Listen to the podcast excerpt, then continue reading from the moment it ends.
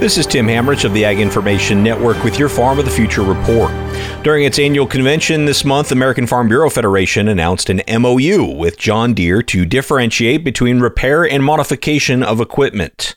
The effort is giving farmers the so called right to repair their machinery.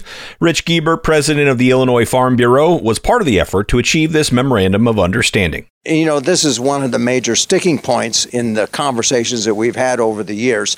And I really appreciate American Farm Bureau taking the leadership role here while respecting intellectual property rights of, you know, the manufacturer.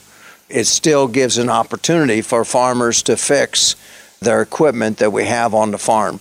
Guebert says farmers have embraced technology, but getting technicians to fix machines can be tough you look since COVID, labor has been a real challenge out in rural communities in particular when it comes to our dealerships of getting technicians that are qualified to fix and repair the equipment on the farm. Basically, with the newer style tractors and combines and equipment, everything needs a computer to fix it. And they do go down, they do break down. Time is money to us as farmers. Guebert says he thinks this opens up some opportunities for both farmers and small repair shops. This has been your Farm of the Future report brought to you by the Ag Information Network. For more information, visit aginfo.net.